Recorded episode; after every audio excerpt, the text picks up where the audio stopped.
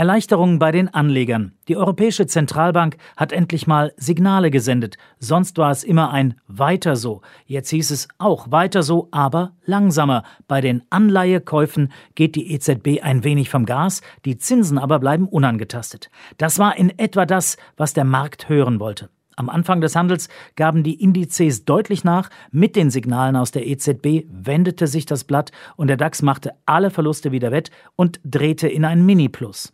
Im späten Handel aber gab es Verluste von etwa 0,2 Prozent. Die 15.600 waren nicht mehr zu halten.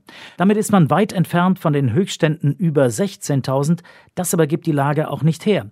Noch immer leidet die Wirtschaft unter Materialmangel. Vor allem der Automobilindustrie fehlt es an Halbleitern. Auch andere Branchen klagen über Engpässe. Das treibt die Preise, denn die Nachfrage ist nach wie vor hoch. Und die Pandemie ist nicht abgehakt. Ausgang offen.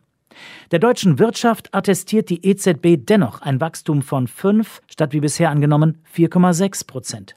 Dennoch bleiben die Investoren verhalten und werden es wohl noch ein wenig bleiben, denn erst in gut zwei Wochen ist Bundestagswahl und die möglichen politischen Konstellationen werden intensiv diskutiert. Stärkster DAX-Wert war heute Merck.